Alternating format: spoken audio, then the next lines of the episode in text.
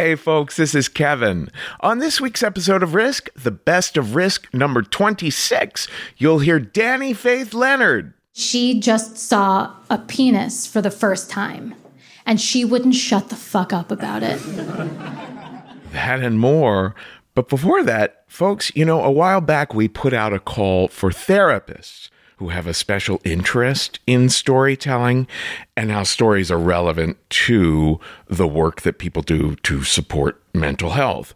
So, of course, there were a lot of narrative therapists, but also other sorts of uh, mental health coaches, counselors, researchers, social workers who love storytelling.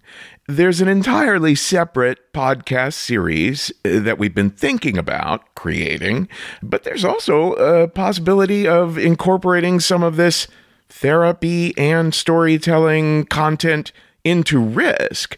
And a lot of wonderful therapists did reach out to us and say they'd be interested in brainstorming with us and perhaps even recording conversations for potential podcast content with us.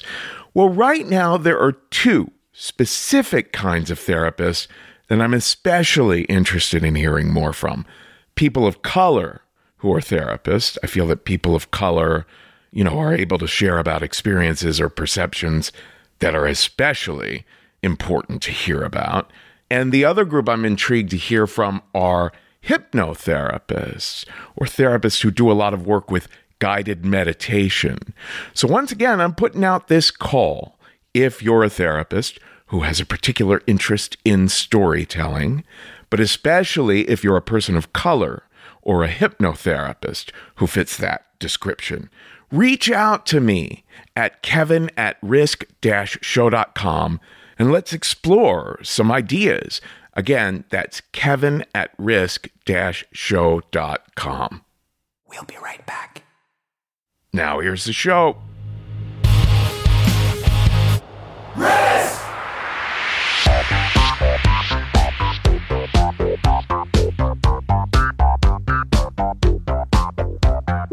Hello, kids. This is Risk, the show where people tell true stories they never thought they'd dare to share. I'm Kevin Allison. This is Sparks behind me now, and this is the best of Risk number 26.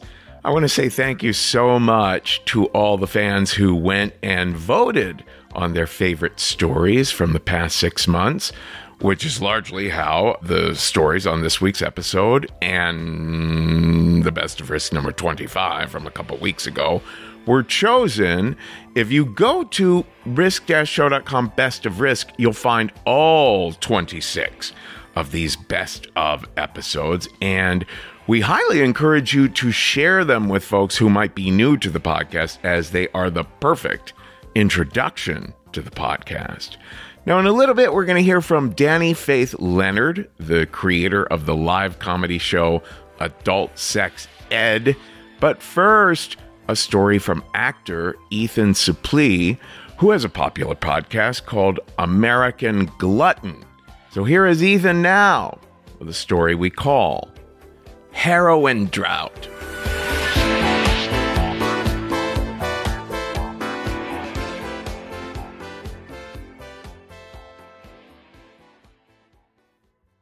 In the late 90s, I was at the height of my movie career. I'd already worked with Denzel Washington twice at this point. I'd been in Blow with Johnny Depp, and I'm fairly sure it was my co starring layup that led to Ed Norton's Best Actor nomination for American History X. I love acting. Actors get to enter into a world of total make believe, and there's actually a whole crew that's constantly creating this fantasy around them part of this fantasy is the stripping away of all the banal, normal things that the average person has to think about, like food and clothes, but even down to what to say and where to stand, and on the microcosm, sometimes even where to look. And they'll put a little X in tape so you know exactly where your eyes should go. And as you grow in stature as an actor, they will kind of develop a whole team that's there to cater to this fantasy, to keep the fantasy going. And one of the other things that comes with growing as an actor and importance of an actor is your trailer. you start out in a honey wagon. This is a trailer that's been kind of segmented into six compartments, and they sardine you into these compartments. And then when you kind of grow out of that and you've got some work under your belt, you get a triple banger. This is one whole trailer cut into three rooms. And the journeyman actor, you know, who's been doing it for a while, will get a double banger. That's a whole trailer that's cut in half. But you know you've really made it as an actor when you've got your own trailer. So here I am doing a movie with Mick Jackson, who directed The Bodyguard and LA Story, and I've got my own trailer. Check me out. But I couldn't even use the bathroom in my own trailer because I was 500 pounds. I had kind of made my bones as an actor, being the big guy, playing the sometimes lovable, sometimes disgusting, overweight, buffoonish friend. And that was fine you know, if we go all the way back to my childhood, from the age of five, my parents had been restricting food, and I got very, very good at sneaking it, at eating on my own, at cramming as much into me as I possibly could. And my weight was out of hand for sure, but when I became an actor, I mean, on a movie set, the first thing that happens is you, you have a catering crew making you breakfast when you show up in the morning. And then there's a past meal midway between breakfast and lunch, and then there's a catered lunch, and then midway between lunch and the end of the day, there's a catered second meal, and that's all before they serve you dinner if you work a 12 hour day. When I got some money and found myself spending a lot of times on movie sets, my weight exploded. And there was a lot of shame associated with eating for me, so I would eat by myself in my trailer. Now, you might think it's kind of odd for a person with shame to be an actor, but being an actor was a shield. It was a buffer from reality.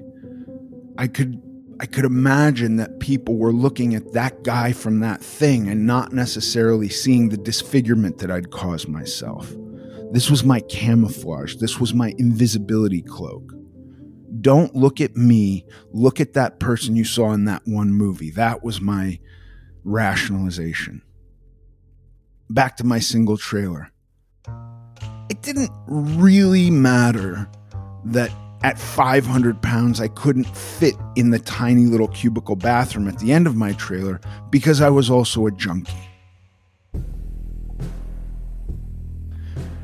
22 years old, 500 pounds, heroin addict. I had uh, been given some Vicodin a few years before, and I loved it. This drug added another separation from me and reality. And when the Vicodin ran out, I had to buy Percocet on the street. And when that ran out, I eventually found heroin, and heroin was the magic that made me not care about other people looking at me. Well, one of the other things associated with heroin use is constipation. So I rarely shit, but I kept eating. So I never had to worry about using the tiny little cubicle bathroom in my trailer. Well, about a month into this movie, and I'd been planning my heroin really well. I would buy it over the weekend do it throughout the week and then re up on the weekend. And I got to a Thursday and I ran out. And I called my guy and said, I got to come by after work and get some more. And he said, No, no, I'm out. I don't have anything. And this is my guy, Javier. This is the guy I've been going to for a year now. And he's out. And this is crazy. So I call this other guy, the pirate. He's the overpriced delivery guy. And we called him the pirate because he had a gigantic beard, wore scarves over his head, and had a very raspy voice from years of drug use. The pirate was out too. So I'm confronted with the very pedestrian having to go downtown to cop drugs. And I get in my car after work, and I'm starting to feel the first inklings of withdrawal. My skin is crawling, My stomach doesn't feel right. I'm just starting to feel generally more and more in touch with reality. And this would present itself in stuff like when I'm high on dope, I got my windows down and my music up, and I'm happy for everybody to see me jamming out, you know, to Danzig or something like that. But now I want this cloak of anonymity. And so I'm windows up, music off. I'm never even going to stop next to another car. I just slow way down when there's a red light because I don't want a moment of getting caught in the gaze of another person. So I make my way to Bonnie Brae and 6, which in the 90s were the heroin corners, and and they're out. And I'm like, fuck. Gotta go to MacArthur Park. I gotta get out of my car. I gotta walk around. MacArthur Park is like Night of the Living Dead. Those junkies don't eat. And if they do, it's like out of trash cans. And, and I'm lumbering through the park, dripping sweat. I mean, just to walk from my car is like a, a, a real cardiovascular effort and I'm wandering through the park looking for drugs and I so obviously don't belong there at my size and I'm I'm having trouble breathing and I can't even stop and rest on a park bench for fear that I'll break it and wind up on my back to be, you know, devoured by the zombies. I get to the bridge in the park where the drugs are sold and there's no heroin there either. So I'm back in my car back to the streets, back to not stopping at red lights so people don't see me. And I go down to Skid Row, and there's no heroin there either. And I go to the alley off of Main Street, and there's no heroin there either. And I am fully withdrawing at this point, and the night has passed by, and soon I'm going to have to go back to work. And I call Javier again, and I say, "Buddy, I, I'm hurting, and I need something to get through the day." And he says, "Listen, I have." something, but it's garbage and I wouldn't sell it to you. But if you want it, you can come over and get it. And I am racing to his house. And I get it and I get back in my car, and everything is telling me just do the heroin now. But I, am thinking, like, no, I got to play this smart. I got to get to work. And whatever effect this is going to have on me, I want it to last throughout as much of the day as it possibly can. So I'm, I'm going back to work now with the little package of magic hopefully in my pocket and and I'm really sick at this point. And I pull up at work and the very chipper PA says she's to walk me to my trailer. And I get out and everything just seems like comedically far apart. She asks me if I want breakfast, and I, I, can't think about food right now, so I say no, but I'm clocking that the catering truck seems like it's a mile away and the other cast trailers seem like they're miles away and, and wardrobe is very far and, and the crew bathroom trailer is across the parking lot and I'm pouring sweat but freezing. My skin hurts, my stomach. There's something terrible happening in my stomach and I get into my trailer and I get changed and you got to understand that at 500 pounds, it's like literally carrying another very large man on my back. So getting changed is utterly exhausting, but I do it and I sit down and I get my royal tinfoil out of the cupboard that I keep it in. And I make a tinfoil straw around a pen and I make a little tinfoil plate and I put my black tar heroin on it and I start to smoke it. And I smoke every last bit of this tar heroin and nothing has eased. And at this point, I skyrocket out of my chair. And I want you to understand that I don't move very fast at 500 pounds, but this is fast. This is like Usain Bolt fast. Up and onto the balls of my feet. And I am clenching my asshole closed because all of that compact poop, all of that constipation has turned to utter liquid. And I suddenly realized that I'm never going to make it all the way across the parking lot to the crew bathroom that has normal sized toilets in it. And I'm looking down the length of my trailer at this tiny little cubby hole of a bathroom, and I'm realizing that I'm going to have to christen this sucker. and I start to hobble towards the bathroom. I am trying to stand as tall and as straight as possible, and I am clenching my asshole as tight as I possibly can because there is a pressure there that is saying we are coming out one way or the other. And I'm moving down my trailer, and I get to the door and I have to turn to my side to get in, and my back and my stomach are rubbing on either side of the door frame, and I feel the the, the cheeks of my butt gently push past the door frame, which causes a little bit of separation, but I suck it back in, and I'm into the bathroom and I'm in the bathroom and I'm thinking, I, I, can't do this with the door open. I've got to close the door. Though there's nobody else in the trailer, the whole thing is mine, but I feel that what I'm going to do is going to be so awful that I need the door shut. So I lean forward a little bit and there's separation and I gotta clench again and I'm holding it in as tightly as I possibly can. But as I turn, my stomach rubs against the sink and turns on the water. So now there's water on my shirt and I'm leaning forward and I get the door closed and now I'm confronted with the fact that there is no room to bend over to get my pants down. So I unbuckle them as quickly as possible, and do a shimmy, all while standing straight on the balls of my feet, all while clenching my fucking asshole closed, keeping that pressure at bay. And I get my pants down around my ankle, and I'm just thinking, okay, what's gonna happen? What's gonna happen? I'm gonna have to thrust backwards. The area that the toilet's in is about a, a foot and a half wide, and it sits between the sink and the wall. I'm at least three and a half feet wide, and I'm thinking maybe if I throw myself back with enough force, I will break the sink off of where it's mounted to the wall and the floor and push my way in. And I throw myself back, and I get about an inch and a half down and two inches back, and I'm just there's an explosion. And I'm stuck, and I have shit flying out of me all over the wall, all over the toilet, down my legs, down my pants.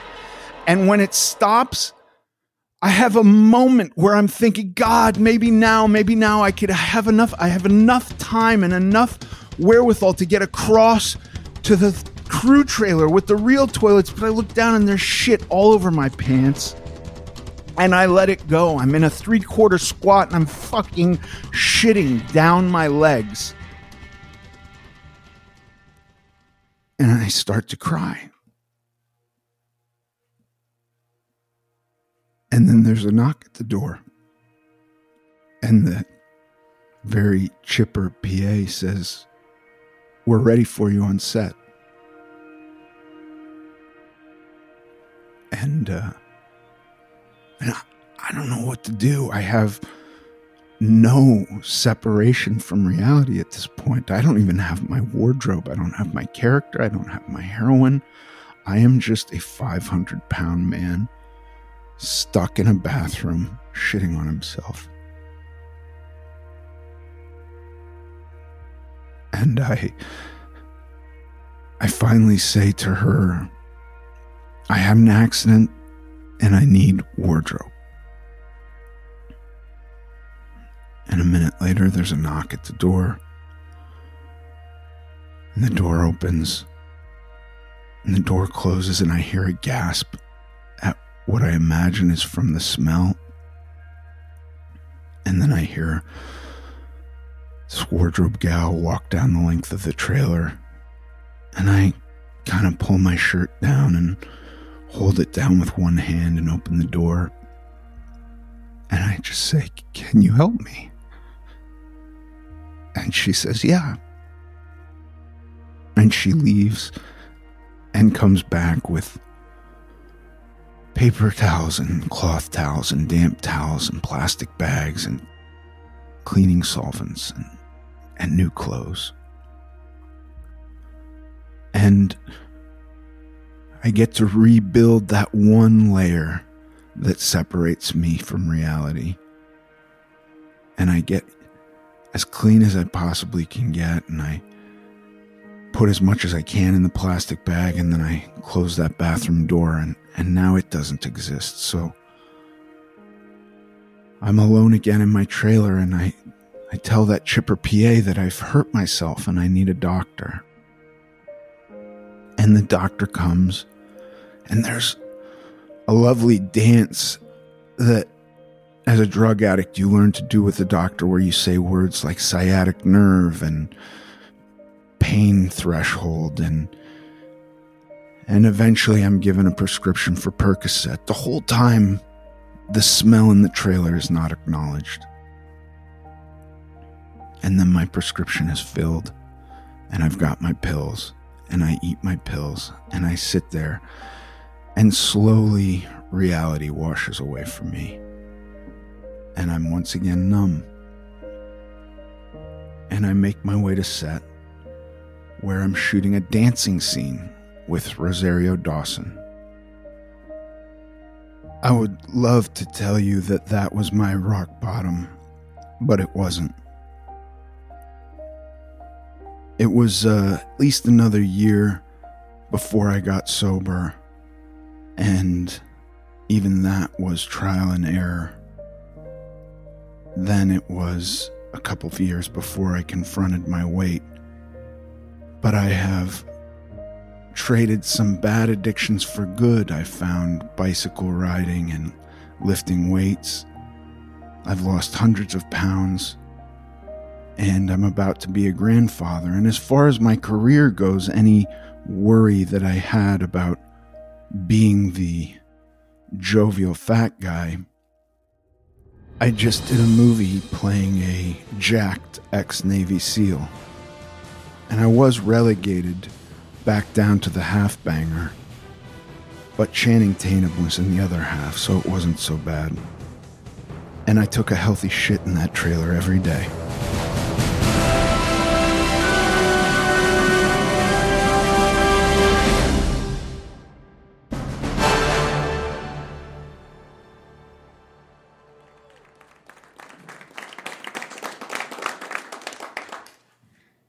Have you ever had a story that you've been telling yourself for a really long time, and then something happens and that story is completely turned on its head? I think we all have these stories from our past and these things that we've been holding on to. And sometimes, when you have a lot of time to think about it, it completely changes. And in the last couple of years, we've all had a lot of time to reflect. So I'm going to tell a story that's like that for me, where after a lot of reflection, I am finally able to see the other person's perspective. And this story begins when I was just 13 years old. I grew up in a fairly conservative town. It was kind of like the town from the movie Footloose was dropped into Long Island, and then they added some weird backyard wrestling. It was only 40 minutes outside of Manhattan, and for some reason, I was the only Jew. I don't even know how that's possible, but it was possible because it's true. So, as a child, my place in the social hierarchy of this town was not great. I had a ton of food allergies before that was like a popular thing. So I was like very, very sickly. I had a problem with one of my legs and I had to wear a brace. I wore glasses, I had braces, and then to make things completely unbearable, there was something so wrong with my vision that sometimes I had to wear an eye patch. Yes, so being an eye patch girl, not fun. Uh, basically, I was this little Jewish pirate in a closed minded town, is what I'm telling you. And so, like so many kids, school held a lot of value for me because things were really stressful at home. So, when I was about 13 years old, my father was on the verge of a nervous breakdown that sometimes left him almost comatose and at other times completely rageful. So, really, when I went to school, it was like my escape. And I so desperately wanted to fit in, but it just didn't seem to be possible because the other kids were taking classes to prepare for their communion and listening to Tool. And I was preparing for my bat mitzvah and writing spec scripts for Seinfeld. And they were really good, really, really good. But luckily, by the time I reached middle school, at least physically, I was starting to come into my own. I um, sprouted tits, as you do, got rid of the eye patch, got rid of the glasses, I got some contacts, and I was starting to at least fit in a little bit more. And I really found my key for fitting in. So at school, because this was a conservative town, we had abstinence only sex ed. And basically, we learned about the diseases and all of the terrible things that would happen to you when you had sex.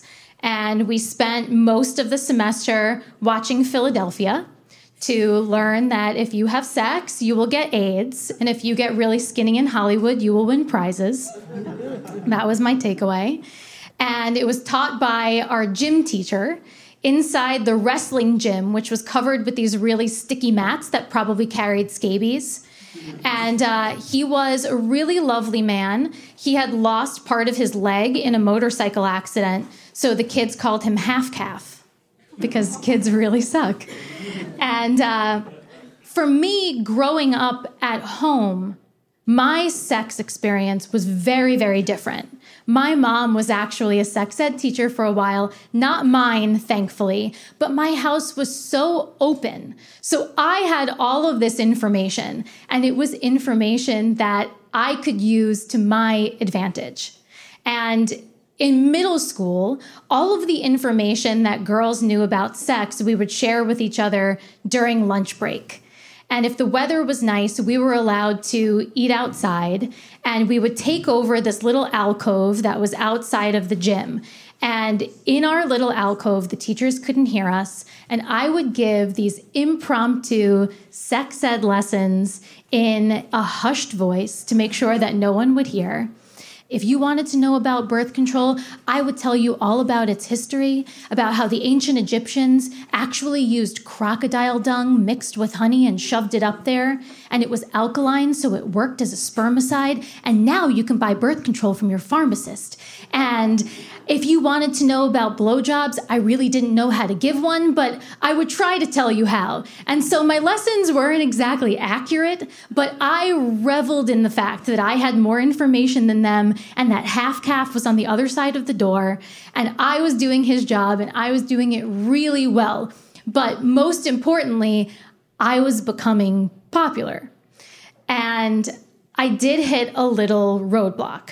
So all of the girls were really competitive, and we were very competitive about our firsts, about our first kiss, our first boyfriend, the first time your science teacher hits on you.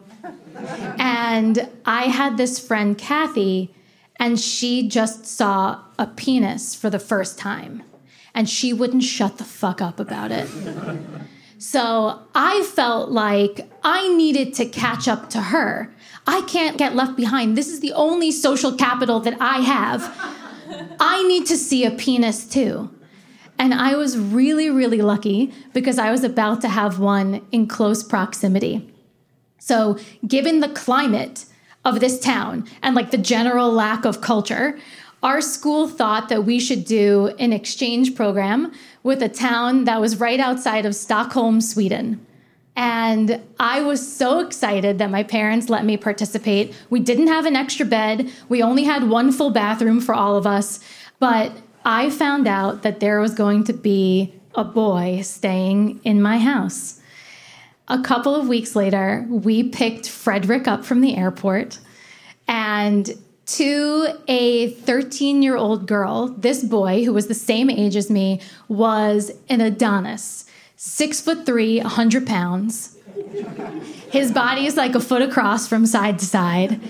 And I thought he was phenomenal. He had a blonde boy band mushroom haircut. He and his friends all wore neon windbreakers like modern day fuckboys in Bushwick. It was amazing. And the rest of the Swedes were really, really friendly, but Frederick didn't say a word. He was like a Viking mute so we put on Ace of Base, and I, I swear he smiled. And so this first week that he was visiting, we did everything possible to get this kid to be comfortable. My mom made him meatballs. Maybe this was misguided, but we took him to IKEA. We had him read out the names of all of the furniture. Welcome to America. And, uh, you know, we played ABBA. We really, really tried. But if you've ever bought furniture from IKEA, you know how there's always a piece missing. That was the perfect metaphor for Frederick. There was just a piece missing. But the one thing that he was very comfortable with, and this was really, really great for me, was nudity. You know, it's very obvious to us now that Europeans are way more comfortable with their bodies or have traditionally been than Americans have been, and especially Scandinavians. So he stayed in this house, and every time he took a shower, which was like maybe once a week, he uh, he showered with the door cracked open a little bit, and I knew that that was my opportunity, but I was so shy. I couldn't let myself take a look. And besides, he was becoming over time a really important part of my life. I took my tall, unfriendly friend with me everywhere that I went. He hung out with my friends, he went to family parties, he tore it up with the grandmas at my cousin's bar mitzvah. And it was really nice to have an extra man around the house, especially one who was like a foot taller than my dad. There was no fighting. It was amazing. He could reach the top shelf. And we were like flirty, awkward. So for me, it was like a dream. But his trip eventually was going to come to an end. And a few weeks had passed. And I found out that Kathy was still out there bragging about her peen show. And I decided that it was time for me to become a woman and it was time for me to finally see a dick. So the next time he took a shower, I made sure that my parents weren't around and I lingered outside the door. And I finally saw it. Uncircumcised, flaccid, hot pink, probably from the steam of the shower. He shook himself off to dry, smacked himself in both ass cheeks because they're like three inches apart. And there it was. But I lingered outside the door too long. And when he came out of the bathroom very, very suddenly, my hand caught his penis. And here I was just wanting to see a penis for the first time and I was losing my hand virginity. he looked bewildered, maybe a little excited, and I was mortified.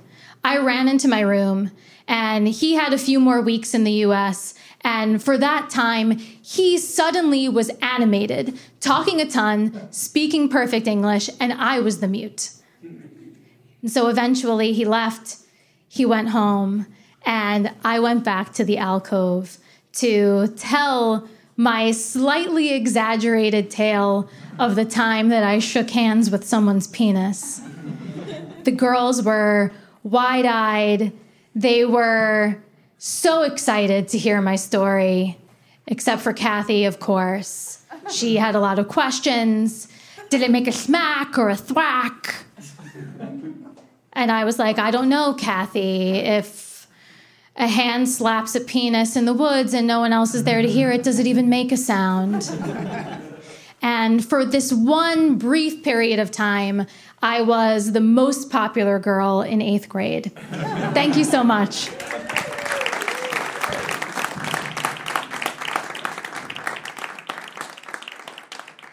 We'll be right back. Folks, if you like good old fashioned true crime mysteries, if you like stories where you feel like you're a detective finding clues, June's Journey is the name of this new game that you can play on your iPhone or your Android. You are uncovering the mystery of June's sister's murder. It's this well to do family in the 1920s living in a great Gatsby like mansion each scene uncovers new aspects of the story. Some parts are in New York, some parts are in Paris. There's all kinds of objects you're finding and trying to assess whether they're meaningful or not. You collect information, filling out your own photo album, and you're keeping track of all the characters. There's romance, there's scandalous family secrets it feels like a really fun play or movie. And I've only made it through like five scenes, but I am told you could crack the case. All you need is an internet connection and downloading on iOS or Android. So discover your inner detective when you download June's Journey for free today on iOS and Android. We're back. They put on Ace of Base, Ace of Base. Ace of Base. Ace.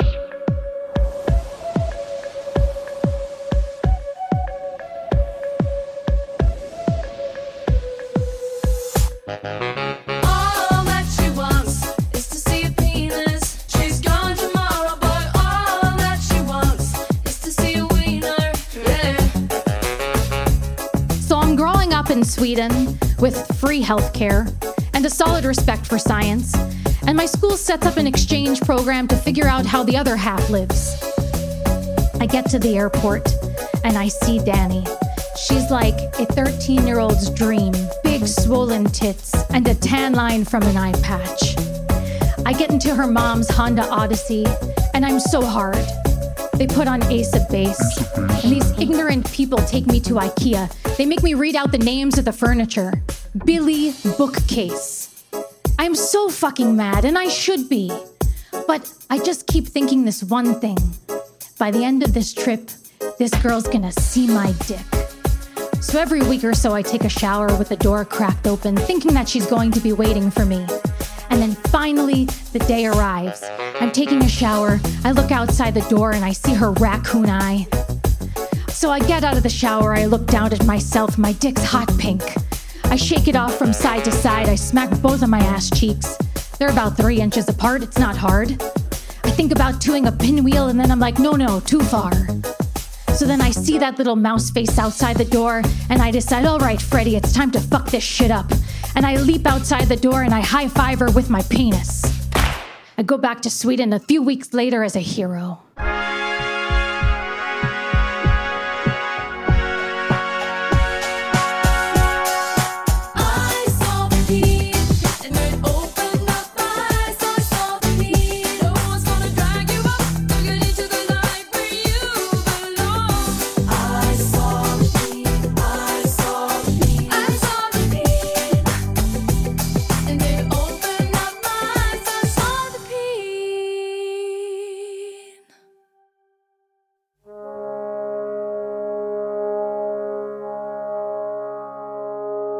This is Risk. Before the break, we heard a story called Heroin Drought by Ethan Suplee, and that was followed by Danny Faith Leonard. You can find at Danny F. Leonard on Instagram, and who, as you've heard, did at long last see the peen. Now we're about to hear three more of our favorite stories from the past six months or so, but from just two different storytellers. In a little bit, we'll hear from Molly McCloy, who you can find at mollymccloy.com. But before and after that, we'll be hearing two shorter stories from our friend Daniele Bolelli, who you know from two podcasts you really shouldn't miss out on the Drunken Taoist podcast and History on Fire. So it'll be a Bolelli sandwich with a whole lot of Molly in the middle. So here's Daniele now with a story we call In Her Presence. So this was about 2011, maybe 2012. My wife had recently died from a brain tumor. My daughter was about a year and a half old, uh, two years if it was 2012 by then. Life was not particularly fun, to put it mildly. Not only there was grief involved, but there was also a bunch of other stuff the house we lived in we had a mortgage that was predicated on two incomes that wasn't going to happen anymore this was back during the loan crisis where everybody was asking for loan modifications. So when i asked the banks saying hey can i get a little help here on the interest rates? Because uh, things have changed for me i got back two letters in the same day. One telling me that they couldn't give me a loan modification because i made too much money so clearly i didn't need it. And the other letter telling me that I, I wouldn't get a loan modification because I was making too little money. So we were gonna lose the house. My wife had died. The teaching job that I've been looking to get on a more permanent basis for the previous 10 years, and I was told I was pretty much a shoe in for it. It became clear that things had changed and I was never gonna get it. So my career is taking a nosedive.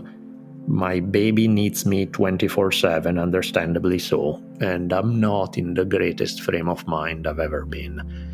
I'm stressed beyond belief. I'm grieving without time to grieve. I'm just not in a good time in my life. So one of the things I badly needed at the time, like I needed it, like I needed oxygen, was to catch a break for a few minutes, an hour.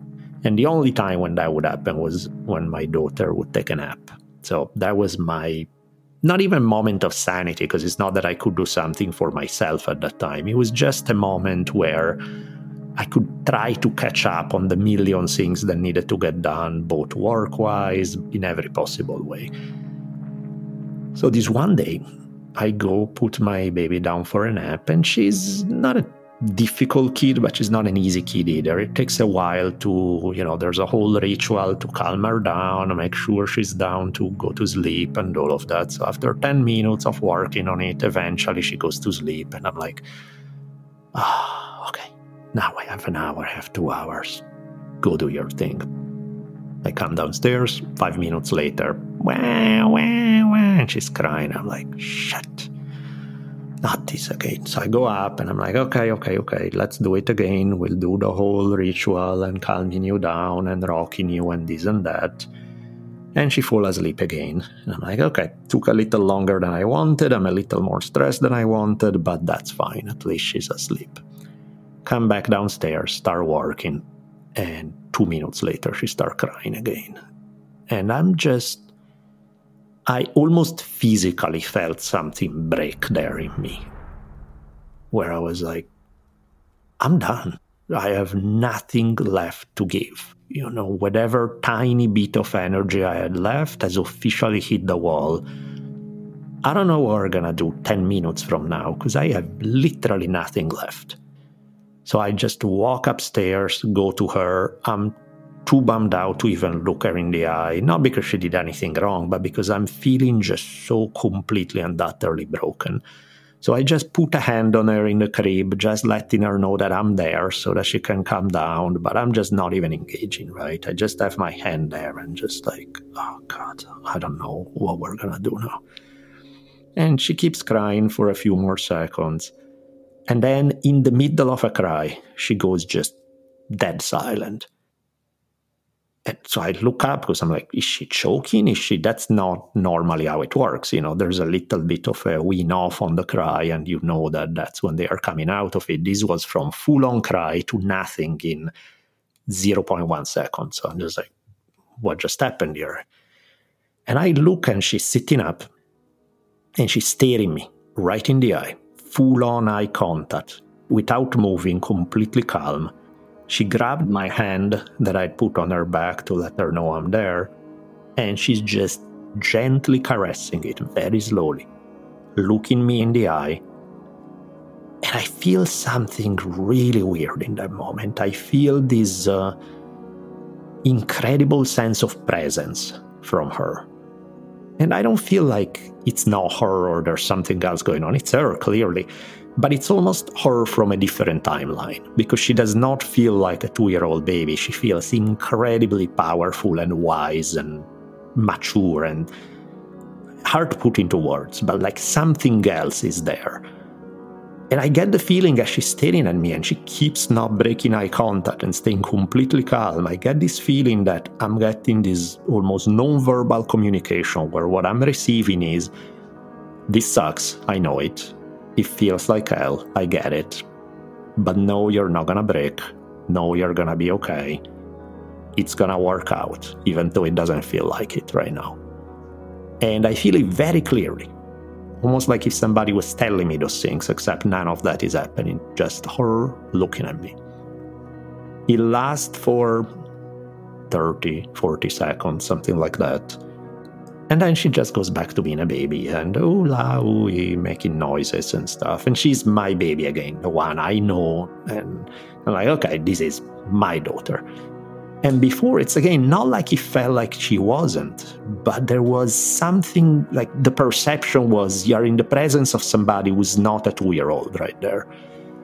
Of course, none of these make any sense from a purely rational standpoint, or uh, do I even know? Because I mean, I've seen in my life stuff that objectively doesn't make sense, where you're like, okay, that was weird in a very clear kind of way. Like, this is a feeling, so it's not, it's much more subjective than that.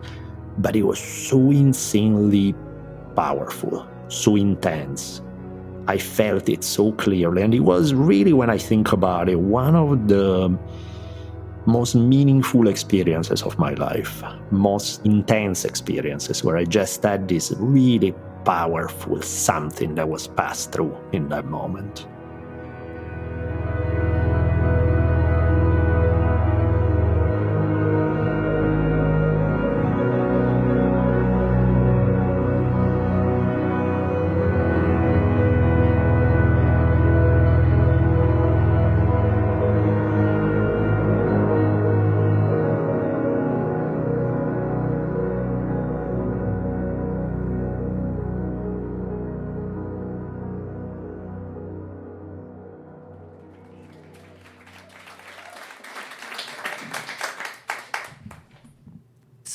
Most famous thing I've ever written was called Dead Flies and Duct Tape, which was a TripAdvisor review for a hotel that really should have given me a refund. but the most important thing I've ever written, I wrote when I was 22. And so this was 19, uh, 1992. And I was at the Evergreen State College uh, where I was getting a BA in making fun of hippies. I was majoring in applied cunnilingus. Earned that 4.0. My favorite lesbian prank was to lean over the dorm balcony and yell out to guys, Hey, I fucked your mom. I was also madly in love with this married woman, and I spent all of my time trying to get her to leave her husband. So I was not thinking at all about my family back in Phoenix until the night of October 7th, 1992, when I had this dream about my dad. And in the dream, my dad is roped to a chair, and this military interrogator is right in his face. And my dad is telling this guy all about his brutal childhood. He's telling him how he didn't always have enough to eat as a kid, and how his own dad beat him with a two by four. And I already know these stories as the reason that my dad was angry and violent when I was a kid. But here he is crying in this dream, which is something I've never seen him do in real life. And then this amazing thing happens. He manages to get his arm under the ropes and he reaches his hand out to me like he needs my help. And I think, well, maybe I can help my dad break the curse of the shitty McCloy childhood. I'll give it a shot. And I wake up the next day in my apartment in Olympia and I start this letter to my dad and I write, Dear Dad. And it's all about how I want things to be better. Uh, because he's gotten counseling and he'll take me out to lunch when I'm in Phoenix, but we're not really close. And when I get to the end of the letter, I can't sign it. And there's a good reason for that. Because even though I'm 22 and living in my own apartment, there is this deeper, darker part of me that is still a little nine year old in Phoenix, and it's my dad's birthday. And I hand him this card I've signed for him. And I'm really excited for him to read my signature. It has this special message for him. My dad opens the card and reads my signature line out loud to everybody Your loving daughter, Molly. He mocks me and he laughs at me, and both of my brothers laugh at me. And those two are looking at me like, Molly, you idiot. Of course, we're not allowed to tell dad we love him on his birthday. Like, clearly, I should have checked in with these two before I dared to sign a greeting card. And I've got my whole family laughing at me. I had somehow forgotten that, you know, my dad doesn't let us call him daddy, and my brothers have been calling him Mad Dog Mike. and I just tossed my heart in the middle of this room, and they're stomping all over it. And I decide right there at nine years old, I'm never taking another emotional risk ever again. Which cues up my destiny as someone who tells random dudes I fucked their mothers. because I want to be the one laughing. But here I am, and I've written my dad this letter, and I'm afraid to send it to him because I'm afraid he's going to make fun of it. So instead of putting the letter in the mailbox that day, I put on my flannel shirt, my Doc Martens, and I head out to the campus art museum. This is probably a good time to tell you that when I entered my bong in the art show, I didn't think they'd actually put my bong in the art show. It was called the Tortured Love Bong, and I made it as a tribute to the married woman who wouldn't leave her husband. So I made it really shitty on purpose. I used chewing gum to stick a tinfoil bowl onto a plastic milk jug. And then I collaged the milk jug with cheesy statements about soulmates. And then bong water turned the whole thing brown, which is the artist I like to call a patina. And so here was my bong in this glass case in middle of the art exhibit so that it could haunt you from anywhere in the room just like the Mona Lisa. And the title card read Love by Gloria Winsong, which was also my pen name for sarcastic nature poems I published in the college newspaper. So when it comes to making fun of hippies, the Tortured Love Bong by Gloria Winsong was my capstone project. I was pretty psyched on this achievement. But then I took a second look at the bong and I realized, you know, maybe if my dad hadn't made fun of that birthday card when I was nine, maybe I would have been able to tell the married woman that I was in love with her. Because not doing that before her wedding at this point is my greatest regret of 22 years of life. Like, maybe if I could have cut the sarcasm for two seconds, I could be with the woman that I love instead of smoking weed out of a milk jug.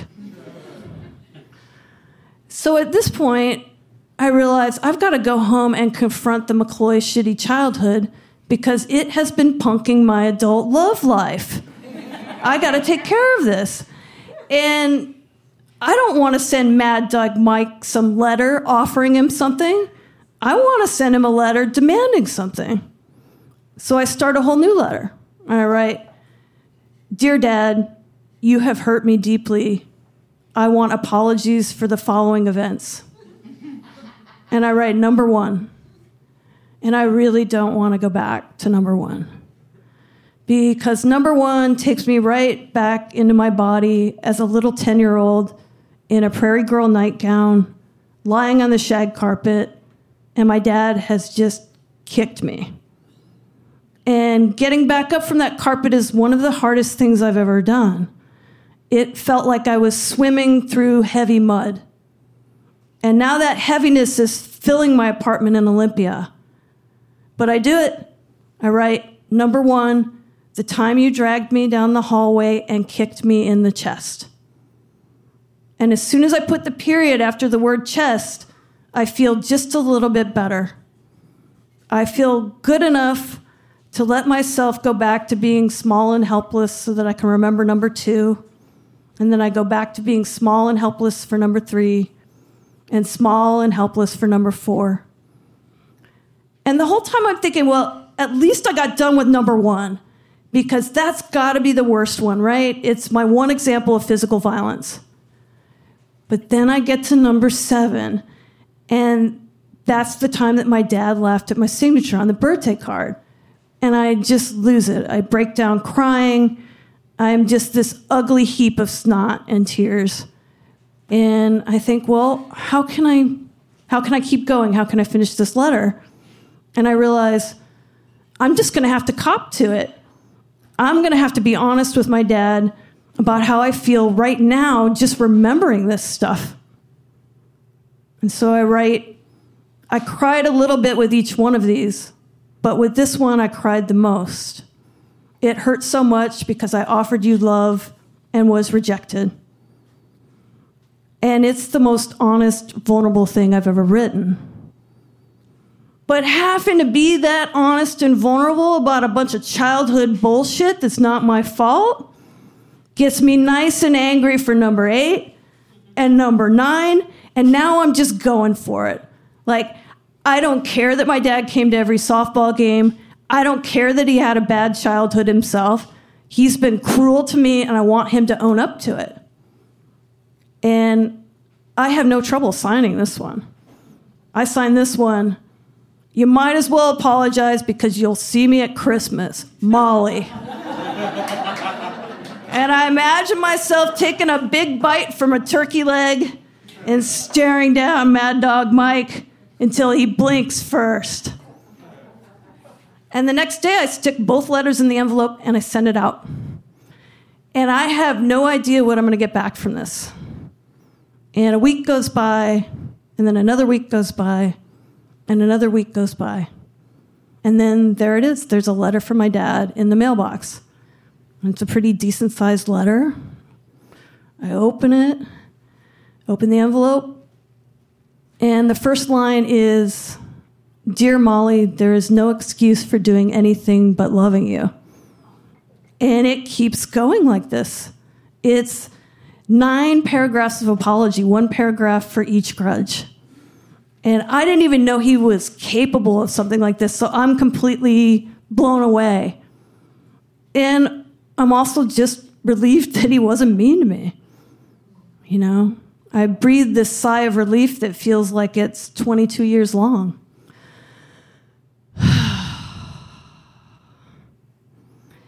And then comes Christmas. And my dad says, you know, let's go take a walk in the park together, which is something we never do. And when we're there, he turns to me and says, You know, Molly, I asked my own dad for apologies right before he died, but he wouldn't do it. And I'm not going to make that mistake with you. And his eyes are wet, just like that dad in the dream.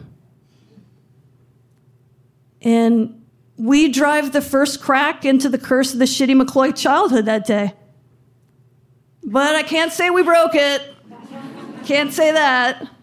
Can't say we just overcame intergenerational trauma in 10 minutes. And we've been chipping away at it for 30 years now with a lot more walks together. We even took a backpacking trip through the Grand Canyon, but we still haven't broken it. But what I can say is that that letter that I wrote in 1992 was the most important thing I've ever written because it brought me my dad. And I still really don't like getting honest and vulnerable. Like tonight, I just wanted to tell you guys about all the carpet munching adventures of Gloria Winsong. But I'm at my best when I take my cue from the little girl who signed a birthday card Your loving daughter, Molly.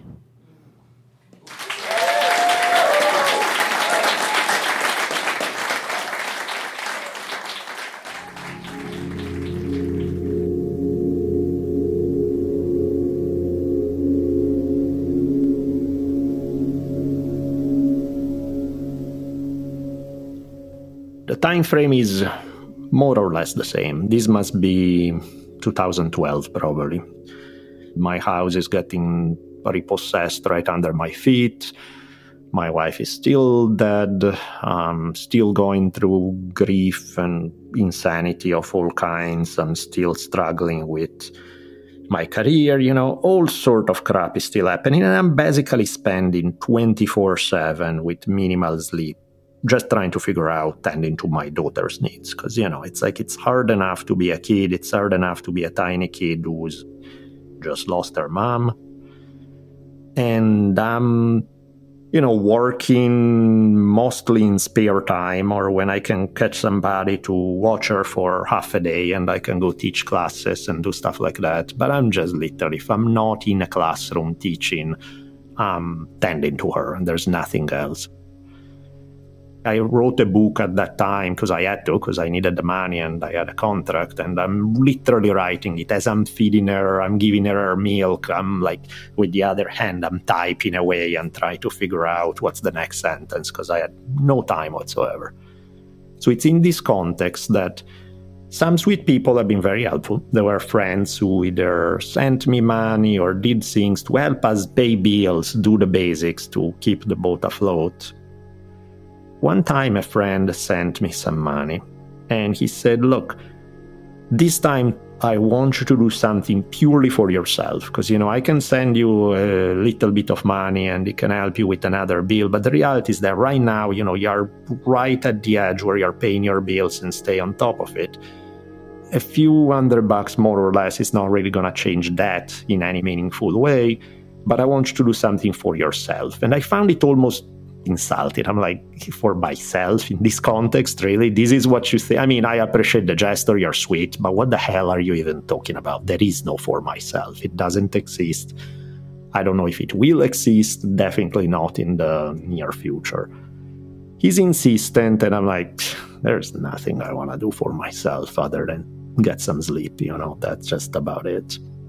I was reading at the time the biography of one of my absolute idols, Ikkyu Sojun, was a Zen monk from the late 1300s into the 1400s. Was just a delightful human being. He was this famous Zen master, but at the same time, his main passions were uh, women, drinking, and generally having a fantastic time, despite the fact that he lived in a crazy context of civil war, plague, all sort of terrible things he still found a way to be happy in the middle of all of it and not to be the self righteous guy separating the sacred and the profane and talking about spirituality as this deep thing as opposed to the profane world of you guys who are out drinking. Or to him as long as his life live with awareness and a certain level of decency you are do what you want you know. And i like that. I like the idea of somebody who could who could enjoy life in spite of it all. It definitely made me feel a little better at a time when life did not feel particularly good. He had a fantastic line, which is one of my favorite lines in all of literature, that says, Throw me into hell and I'll find a way to enjoy it. How good is that? That's just such a beautiful line, and it seemed applicable. So, one thing led to another, and one thing that I read about him is that he was an enthusiastic supporter of sex workers in Japan at the time. And that piqued my curiosity because I was like, hmm, that's interesting. Because on one hand, you know, so much stigma around sex work, and in some cases for good reasons. We have all heard horrendous stories of human trafficking, of terrible conditions, and, and that stuff is real. You know, it's not like it's made up but it's not all there is to it. There are other approaches. And so I was like, you know, like, what am I going to do for myself? Nothing. You know, realistically, the only thing that I would remind me that life feels good on some level would be wild, intense passion with some beautiful woman. But that's not going to happen because A, I'm not going to get into a relationship. I'm emotionally wrecked, and there's no way I can get into a relationship. I don't really like one night stands because people say they are not attached and it begins and ends that night. And half of the time, mm, it's a little more complicated than that. And the last thing I want is to mess with anybody's emotions or feelings. So the idea of just getting into it with a lady where the limits of the interactions are very clear. You know, we can still be super nice to each other, but it's there's a very clear reason why I'm there, there's a very clear reason why she's there, and it ends. I was like, huh, I wonder what that is like. You know, I never really had, uh, I was always a bit heavily on the romantic side of things. I never really separated sex from love. I was like, hmm, what would it be like? So I started looking into it. And then I decide I'm in a period of my life where, like, what do I have to lose about anything really? I'm just, I tend to say yes to everything because I'm in that type of frame of mind where I like consequences don't even feel real at that point.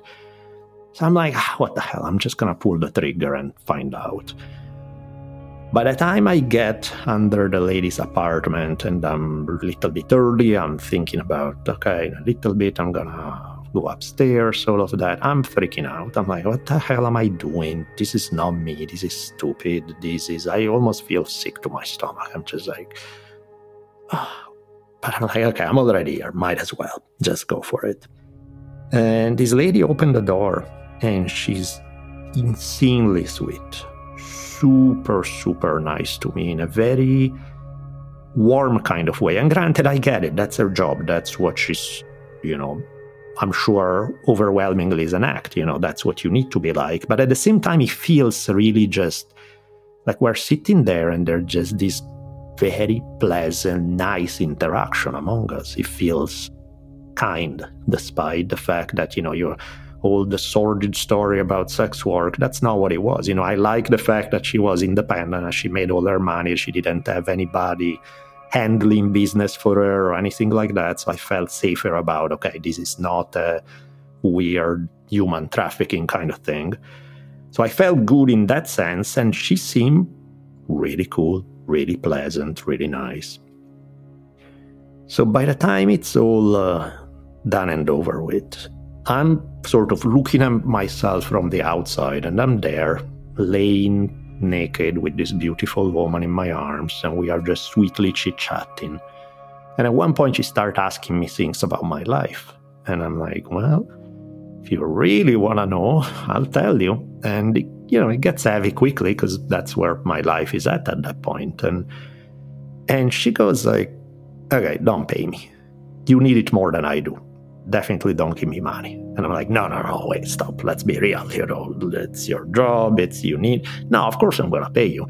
She's like, no, no, no, no. I make more money than you do at this point. I'm doing fine. I don't really need it that bad.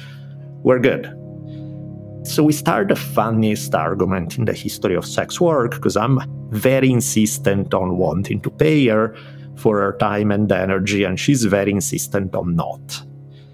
That was pretty much the exact opposite of every stereotype you could associate with sex work, where everything is about the last dime and everybody's trying to screw each other over for every little cent. And not like that at all. It's insanely kind interaction between human beings who never met each other. They're probably not gonna meet each other again.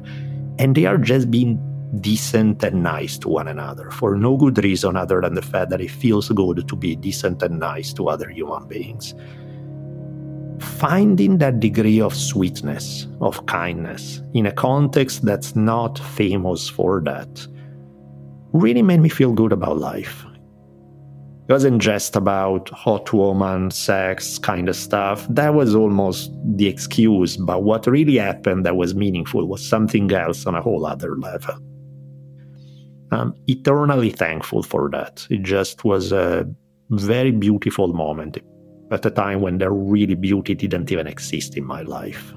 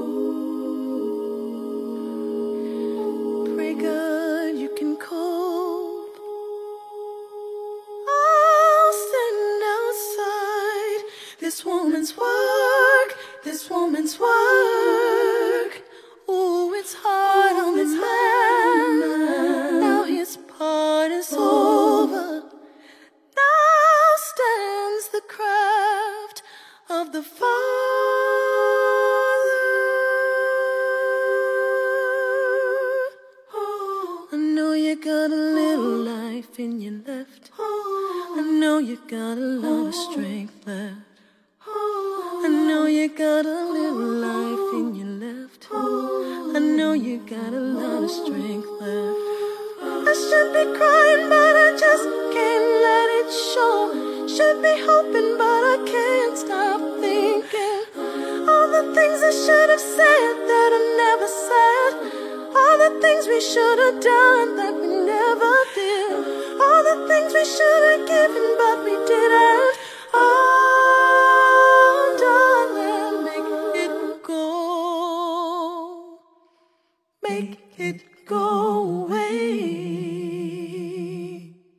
That is almost all of this week's episode, folks. This is Alicia Olatuja's version of this woman's work by Kate Bush, and we're going to go out with Greg Laswell's cover of the same song. And we just heard from Daniele Bolelli, a story sound designed by our editor Taj Easton. And don't forget to look up Daniele's fabulous podcast, The Drunken Taoist and History on Fire. And in between Daniele and Daniele, we heard from Molly McCloy, who you can find at The Real McCloy 123 on Instagram. Hey, come see Risk Live in November. On November 11th, we're in Reno, Nevada. That's 8 p.m. at a venue called The Theater on Keystone Avenue. We've had some legendary shows in Reno over the years, so we are thrilled to be back on November 11th. Then on November 15th, I'll be co hosting the Los Angeles show with David Crabb. That's right, LA. I will be there at the Risk Live show on November 15th at the Hotel Cafe at 7 p.m. And then a few days later, on November 17th, I'll be hosting the Risk Live show in New York City at Caveat at 9:30 p.m. Our last show at Caveat was one of the all-time great nights of Risk, so come on out for the next one, New York, on November 17th. And the tickets for all of these shows and for the live streams of them are at risk-show.com slash tour. Folks, you'll find so much amazing, fascinating, and very entertaining bonus content over at patreon.com slash risk including this week we're going to put up a story there by dw baldwin who is a risk fan and a risk storyteller who heard daniele bolelli's story about how meaningful that experience with a sex worker was for him and it really shook something up in DW. He decided to record a sort of reaction response story about how it reminded him he went through something rather similar. admitting to somebody that I'm seeing a sex worker while my wife is laying in a subacute care clinic stricken with a brain tumor is just not a good idea to admit to anyone. But I need this. I need the touch and I need the compassion and the empathy. We love when Risk fans send in recordings reacting to stories they've heard on the show or just reacting to the show in general or sharing stories that were inspired by things they heard on the show like DW Baldwin right there. So that is at patreon.com slash risk where there is so much more amazing bonus content like it. And if you want to become a member over there at Patreon, that helps to keep risk running. And if you want to make a one-time donation, that is at paypal.me slash risk show. We'll be right back. We're back. Folks, don't forget you can look me up for my coaching at kevinallison.com. You can find all of the Risk team's storytelling training, including our custom tailored corporate workshops at thestorystudio.org. And everything you need to know about Risk is at risk-show.com. On Twitter, Facebook, and Instagram, we're at Risk Show. And don't forget, fans, discuss the stories over at the Risk Podcast Fans Discussion Group on Facebook or on our subreddit, Risk Podcast. Folks, today's the day. Take a risk. All the things we should have said that we never said. All the things we should have done, but we never